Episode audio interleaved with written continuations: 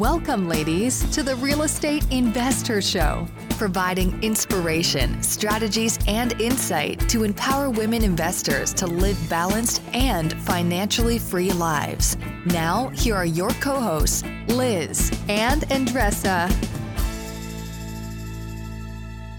Investors, as we all know, financing deals can be very challenging. If you are looking for funding for your next real estate transaction, we want to introduce you to Fund That Flip.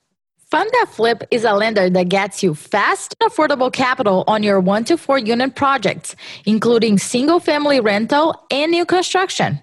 Ladies, we have known the founder, Matt, and his company for many years, and they are the real deal. So, Andresa, where can they learn more? Ladies, if you're looking for great terms and reliable service, check out fundthatflip.com backslash investor. She was only 19 when she started in the construction field. Now, Jenn Patrino is the co owner and president of TierView Development, where she oversees a $30 million portfolio comprising of several hundred thousand square feet of commercial, mixed use, and residential space. On today's episode, we cover so much with Jenn, including the most critical qualities you must have in this business, how to get through zoning with less headaches, and the best way to evaluate if an opportunity is right for you. Welcome back, ladies. This is Liz. And this is Andresa. Welcome back to the Real Estate Investor Show. Very excited to have you all back on this awesome journey that we're on with you to empower and help women live financially free lives and live balanced lives if that's possible. And it is possible because that's what we're up to with this community and just all the things that we're in the conversation with women and trying to, you know, get better in our lives, right? That's what this is all about. So thanks for being on with us. Andresa, you're doing well? I'm doing well. How Good. about you? What's up? I'm What's I'm doing on? well. I'm doing very well. I'm doing very well. I wanted to kind of mention this at the beginning about the idea of celebrating wins mm. and how all of us, I don't know about you, ladies listening, and you, Andresa, and, and Jenn, welcome Jenn, Jenn to the show. We're going to jump into her story in a moment, but welcome, Jenn, by the way. thank you. Thank you. Happy to be here. Um, I, I wanted to mention celebrating wins because about six years ago, Matt and my husband and I made the goal of wanting to move. You know, we had the goal. We, um, you know, we're big believers in the law of attraction. You know, we created like an image board and just, you know, we really had the intention of moving. And different things happened. We, you know, had two kids and uh, all those sort of things and different things in our business. And that dream was still there. Not dream, but that intention was still there. But I, I didn't see it. I didn't see the home. You know, we didn't, we didn't have the result. And today we're closing on our house, and I'm really excited. Yay! Like, yeah, thank you, thank you. And it just, I have this like, it's so funny when you accomplish something you've wanted for a long time, to not get caught into the okay, what's next? Yeah. And, you know, versus like, because I'm busy with packing my house, I'm busy with moving. We have, it's a, it's kind of like a mini renovation project, which is up our alley but I haven't come getting contractors lined up. And I'm like, I got to stop today and just really get present that this was like something I've wanted a long time. I'm getting a little emotional. But, you know, it's just, it just goes to show you, the ladies listening, what can you celebrate? And when you accomplish, it doesn't have to be just a, a big thing, it can be a small thing, but when you get something that you've wanted, as small or as large, whatever it is, stop and celebrate it. Because if you don't celebrate it, you're just going to go on to the next thing and then the next thing and the next thing and it just becomes you don't get satisfied and i think i'm just becoming present to it because i'm like i've wanted this a long time and i'm going to celebrate yeah. this moment you know and so i just want to share though. that it, it, what you're what you're mentioning there it's hard in terms of it's not hard to do it but it's hard to be conscious about it and make a decision to celebrate that i see in myself too. I don't stop to celebrate. And even during our mastermind meeting this week, we have our time to celebrate our wins. And I was like, okay, w- let me look back and see it if I have any win. And we all have several, but we don't celebrate them. Therefore, we kind of like dismiss. And what you're saying is a typical example. It's a and great. I- you know goal that you guys had and you're accomplishing it right now not celebrating will not you will take the value out of it yeah and i think gratitude right so if you think about okay you could celebrate with a lot of ways but but just the essence of gratitude is a way to celebrate so i wrote in my yes. journal this morning just like well, i'm so grateful i'm grateful for this opportunity i'm grateful for for for it all so so yeah, I just wanted Yes. to share that. And Congratulations. Thank you, thank you. So, with further without further ado, Jenn, thank you so much for being on our show, and uh, you know to um, the ladies listening, and obviously for for us as well. You know, we like to kind of kick things off as we get into this conversation around. You know, what compelled you to begin, you know, to get involved in, in real estate investing and, you know, what propelled you? What was it for you that pulled you into this, into this business? So, you know, if you don't mind sharing that with all of us, that'd be great. Yeah, so um, you know, I I actually I started in construction, um, and I started um, more by accident than design. Um, I started, gosh, back in 2003. I was going to college and working my way through school, and um, my boyfriend at the time was working for a construction company, and they were just completely overwhelmed. And he said, "Please, please, please come in and answer phones." We desperately need someone. Um, and I came in the next day and really never left. So I spent almost a decade in construction working with different subcontractors, different general contractors, um, working, building spec houses, working with developers.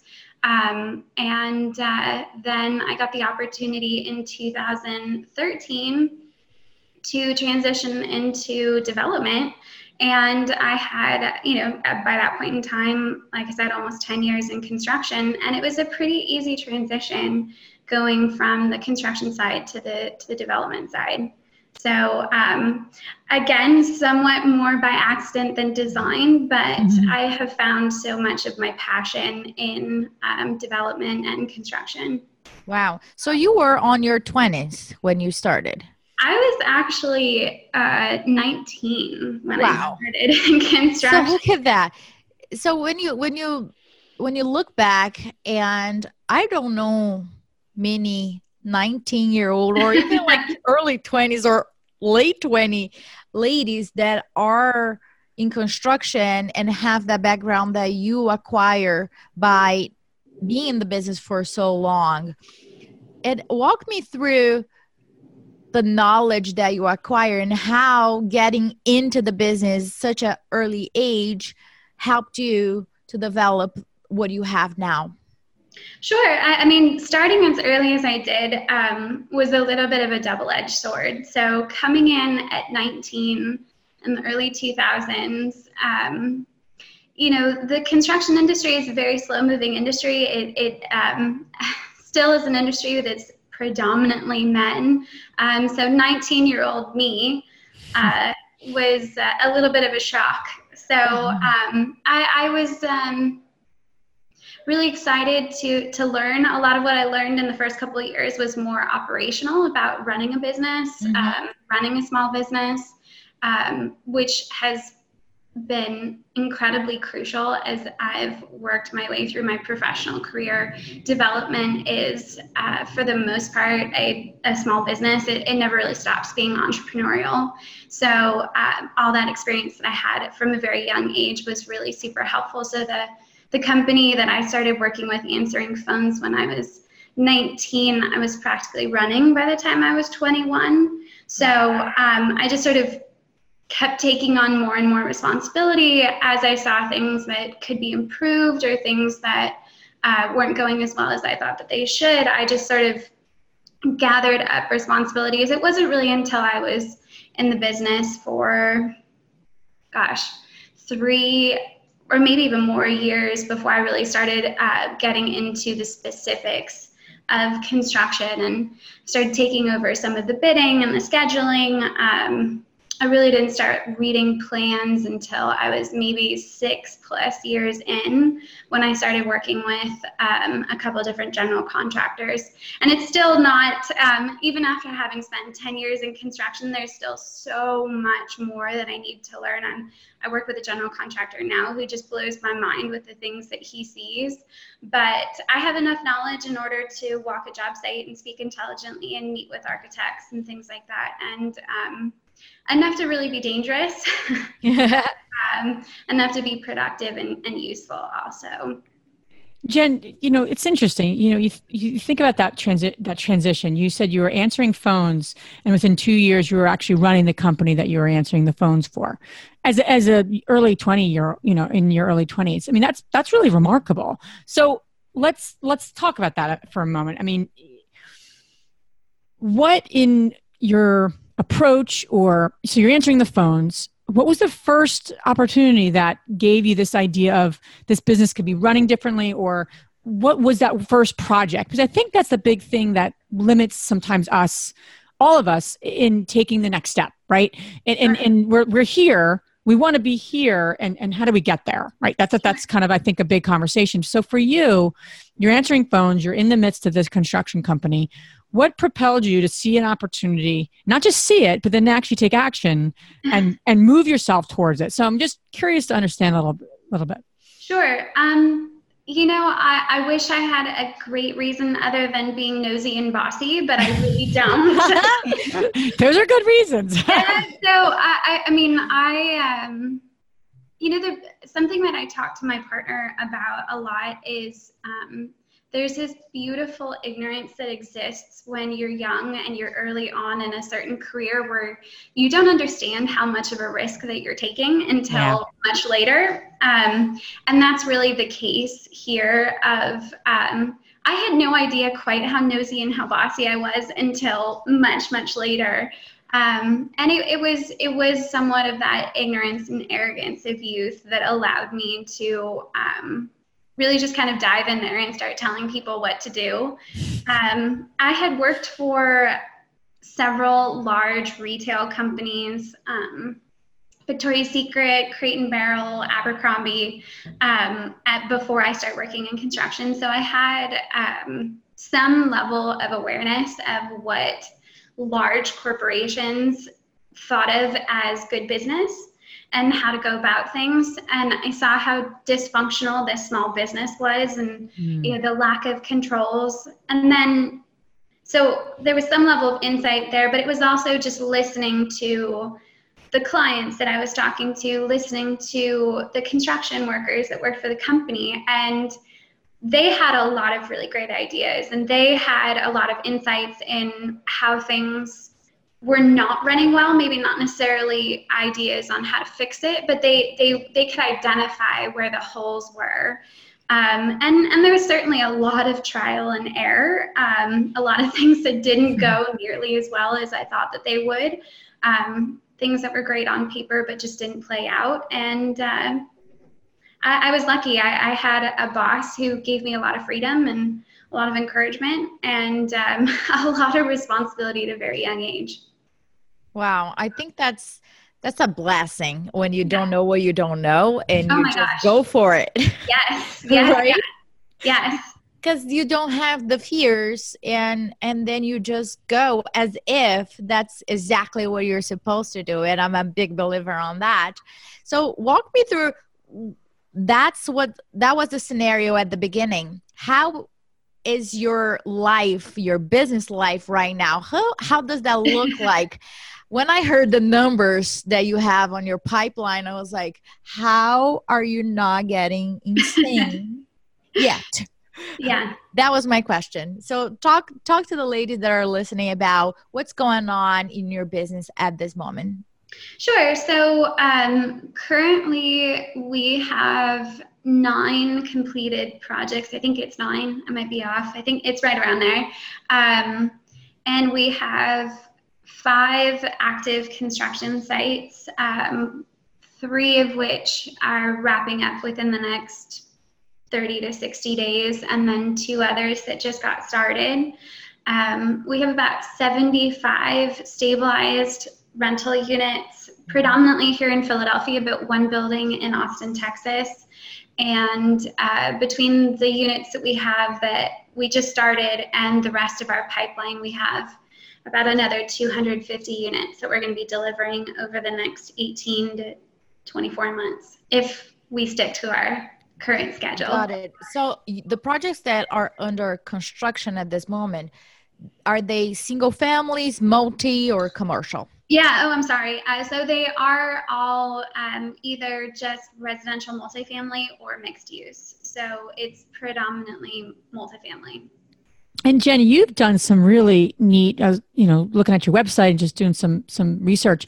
You've done some really neat conversions, right? I saw, I think, a church, right? And I saw the picture of it, and I'm like, wow, that does look like a church. Like, you know, you yeah. kind of, and you know, you see this now, where you know, it's re, you know, especially in in in cities and those those very, um, you know, those those areas that would warrant, you know, this type of these type of development opportunities. So I'm curious, you know, what, what's been the, the craziest development you've done? You know, not craziest, but like what's the most interesting development that your company has done or you've been involved in?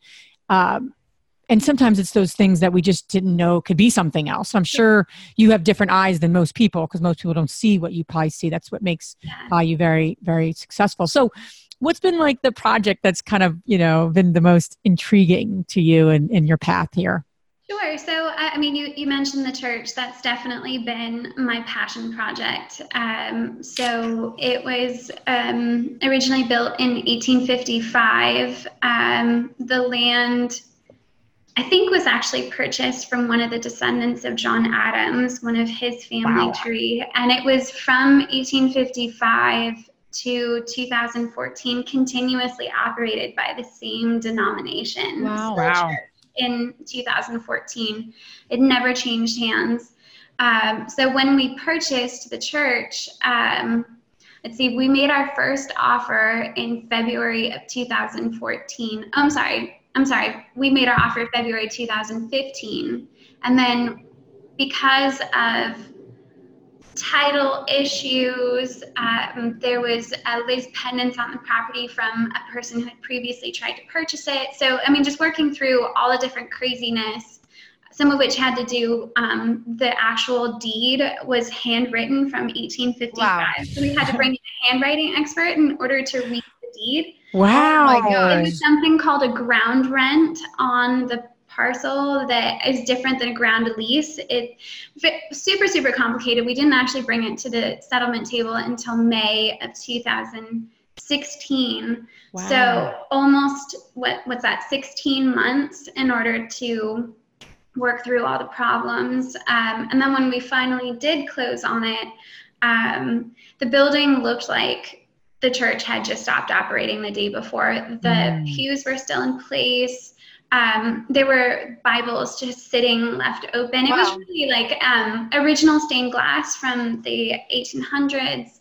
Um, it had been renovated in the 1920s, so they had actually covered over the old frescoes and put up tin ceilings. So it just so much amazing character in the building. And um, we worked with an architect who's a local here in Philadelphia. They're right in Northern Liberties, and they had a beautiful concept for the structure to really work with um, the look and feel of it without changing it too much, yeah. which is really, really important. Um, I didn't want, we, we could have gone in and, and, built boxes inside the building, but I wanted something that would still have um, the sense that you were walking into a really beautiful old building.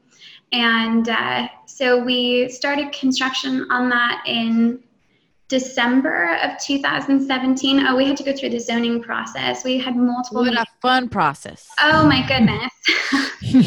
We had a lot of pushback from the neighborhood. Interestingly enough, I was I was very surprised. Mm. Um, what was their their their concerns? They were very concerned about the parking. So okay. They had very simple math. So it was it was legal for four single family homes Okay. And we were we told them from the very beginning, um, it's 12 units or it's nothing. That was what the math worked out to. Um, it was 12 apartments or nothing. And and I went in with this whole idea, this sort of grand concept of, you know, we're going to be very straightforward with the neighborhood and we're going to tell them exactly what we need. We're not going to go in and try and negotiate, you know, very, very, very transparent. And um, so with 12 units, they heard 12 cars. With four houses, they heard eight cars. And mm. so they took the eight cars over the 12. That was the math that they mm. ultimately came to. And uh, so they kept trying to bargain us down. Oh, well, what, you know, would you accept eight units? No. Would you accept 10 units? No, you know we've said from the beginning that we need 12 units or nothing. So uh, we ultimately went to the ZBA and we did mm-hmm. get approval from the zoning board to do the 12 units. Um, started construction in December. Uh, spent about $250,000 just reinforcing the structure itself. Mm. Yeah, I was gonna ask about that because it's so old and who knows. Yeah. Once I found horsehair in one of my seriously, and the I brought the engineer in and I was like, "What is this here? Is is there a body here? Like, oh I should be concerned? I know it's South Philadelphia. no, this is horse hair and don't wow. touch it. Like, leave it, leave it. Don't touch it. It's it's structurally sounded, so leave it. But that was in one wall. A church, yeah. you have so many huge structures yeah. to deal with. Yeah, and, and we were building inside the structure. So we actually had to rip out the entire existing ground floor and oh. pour new footings so we could have bearing walls inside the structure. So the exterior structure wasn't sound enough for us to actually bear on it. So we built a mm. structure within a structure. And um, so, so $250,000 later, uh, we were able to actually start the, the construction work itself. And um, as of today, we are almost completely rented. So oh, that's awesome. Yep. That's so cool. Jenn, you know, a lot of people because I've we've we've gotten involved in, in development as well, and it, it's a process. It's a long process, and you know, for the, for the ladies listening and maybe considering development or or taking their current kind of projects to a different level, you're working, you've worked with zoning, you've worked with the local community. What are tips that you can tell them? What are some things that you wish you would have known as, you know, through your journey? And obviously you know them now because of the size and, and, and level of, of complexity of the projects you're working on. But if, you know, if somebody's listening to this and, and, and embarking on, they see that eyesore in a, on a block and they're like, you know, that could be amazing. Oh, I don't want to deal with zoning. I don't want to deal with this. So they just pass it by. So, what kind of words of encouragement or tips or strategies can you say to them or we can give them to say, well, here are some things when you're dealing with zoning and you're dealing with the local community that you've learned? Sure. So, I mean, before I even go to the specifics of dealing with the zoning in the local community, I want to actually go back to what you started the conversation about, which is celebrating wins. I think it's so incredibly important. And one of the things that I think is really uh, very, very important to know when you're first getting into this business is that. Um, above and beyond specific knowledge or uh, having capital or anything like that, this business takes tenacity. Um, you, are going to get so many slaps down, so many kicks when you're down. Um, tenacity is the word for it. Sometimes one of those wins that you need to celebrate is just getting through a rough day. You know, um, dignity, integrity, those things are so incredibly important. Um, I, I've told people if you're the type of person that um, is easily discouraged, this isn't the business for you. You've got to be able to to take those hits and keep on coming. So um, that's that's the first one that I would say is just kind of hang in there. Mm-hmm. Um, and then as far as dealing with zoning and the neighborhood, um, unfortunately, you know the, these neighborhoods. Um, some neighborhoods are more sophisticated than others. Um, so when you're dealing with neighborhoods like SOSNA or Fishtown, who um, they've seen a lot of development projects come through, they speak the language. Uh, they know what we're looking for. Uh, they know the things that neighborhood uh, RCOs have control over and and what they don't. So um, specifically zoning issues. So zoning issue would be like, um, can I add an extra story? Um, can I have a pilot house for a roof deck? Things like that. How much parking do I need? Um, zoning shouldn't be talking about what color brick you're going to use or if you're going to have metal panel or things like that. Those are those are design issues. Um, but in a, a less sophisticated neighborhood, you're going to end up getting people that are asking questions. Um, and, and there's a level of education that can take place there. Um, but unfortunately, um, I think it's really just important to understand what the neighborhood's concerns are, which is their longtime residents and their concern that their neighborhood is changing and that they don't have any control over it. So it's just being very sensitive to that. And, and even if it's something that you can't change or you don't have control over, just hearing their concerns and being aware of them. Um, and then the zoning board uh, depends upon what they had for breakfast. Um, that is so Isn't true. That, that is it the is truth. So true. so I, I, would just say that um, be prepared they their their questions quite often are, are very straightforward. Sometimes you'll get something that feels a little bit out of left field. Um, but if you know your project, uh, you know the design, um, owners always, always, always should go and participate as much as possible um, and advocate for your project. Um, there's definitely something to be said for, for passion. So, um, yeah, I, I guess that's all the advice I could give.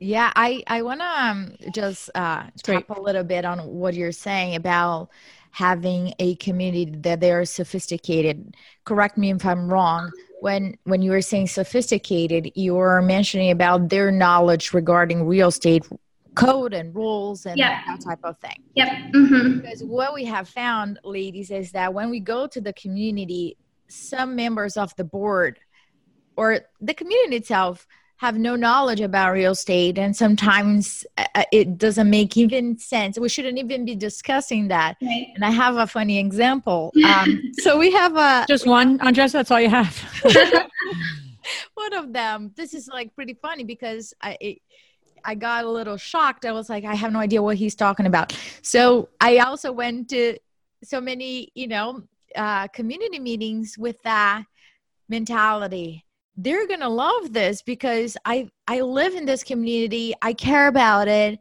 I'm not here to just, you know, change things around. And it was it, it is a triplex. The bottom was a candy store in 1950s. I still found candies around when I purchased. So crazy. So not a good spot for a commercial. So we were converting only the bottom unit into a rent, uh, residential unit. So I was like, right? Pretty straightforward, nothing crazy. And then one of the community members um, raised his hand and he said, Are you keeping that chicken coop that you have in your roof? And then I was like, a, wh- a what? I was like, I, I'm not understanding. Sorry, English is not my first language. Maybe I'm just not hearing it right. And then one of the the board members, who was an architect, super nice guy, he started laughing like hysterically.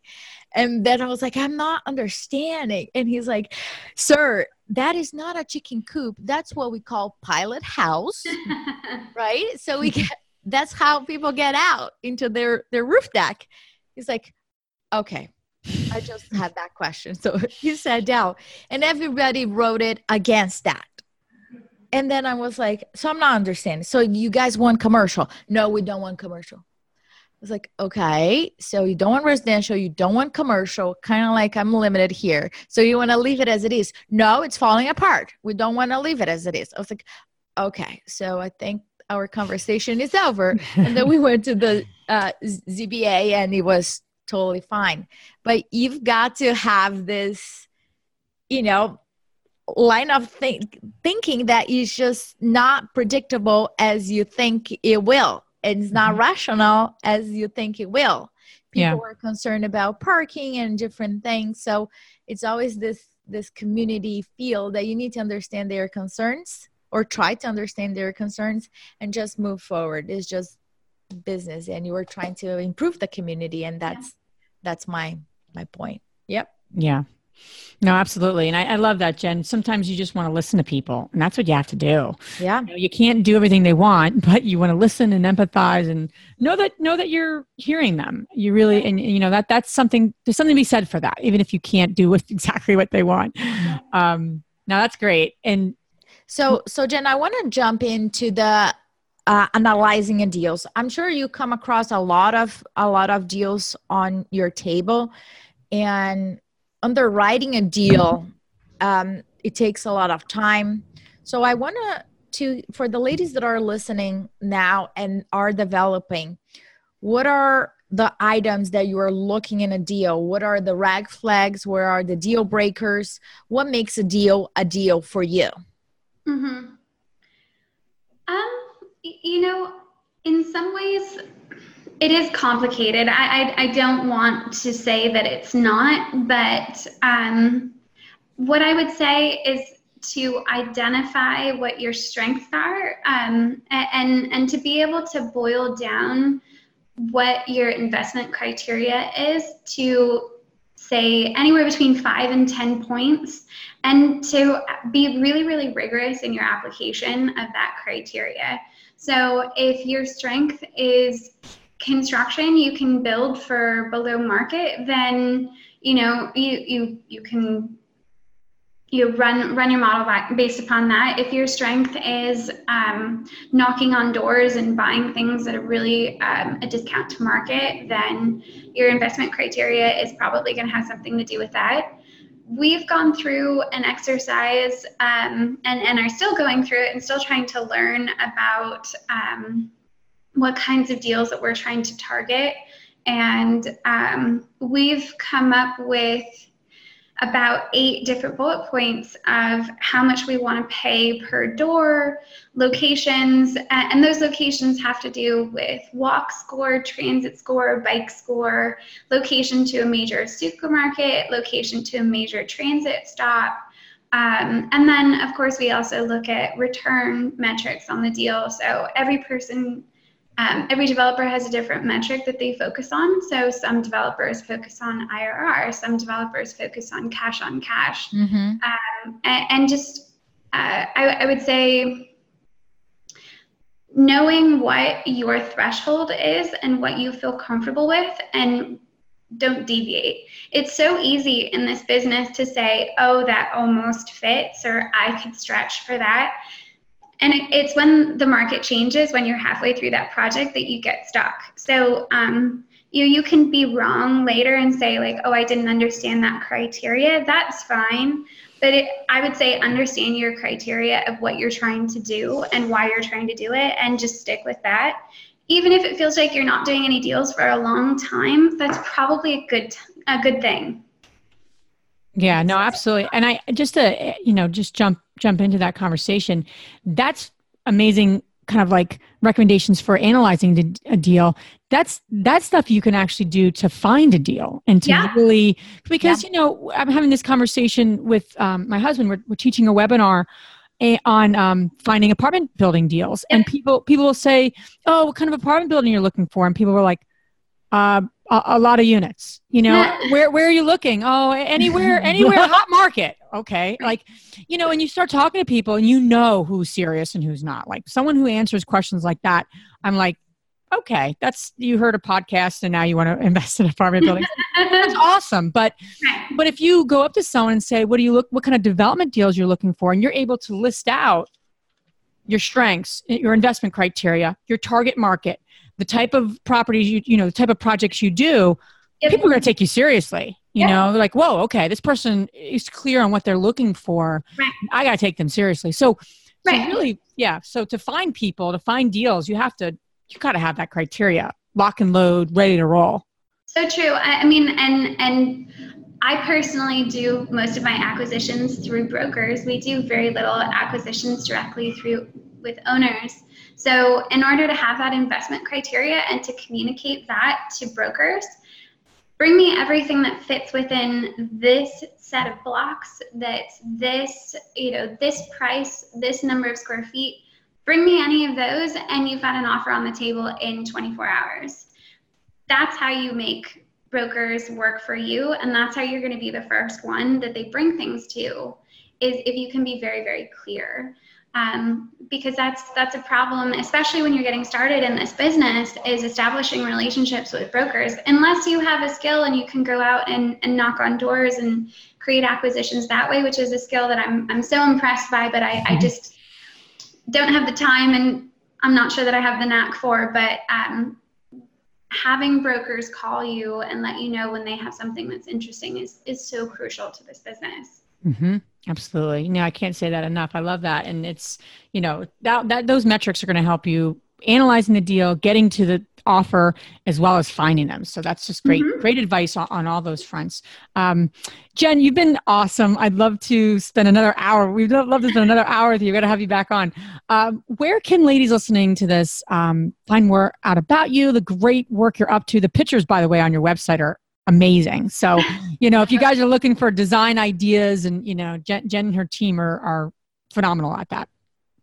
So um, you can contact me directly through our website, which is tierviewdevelopment.com, or you can email me directly at Jenn at tierviewdevelopment, and that's Jenn with two N's, just in case. Great. And all this information you can find on our show notes. Now we're going to transition to our fabulous three questions. Are you ready, Jenn? Yes, I'm ready. All right. The first one is What's the most transformational book you have ever read?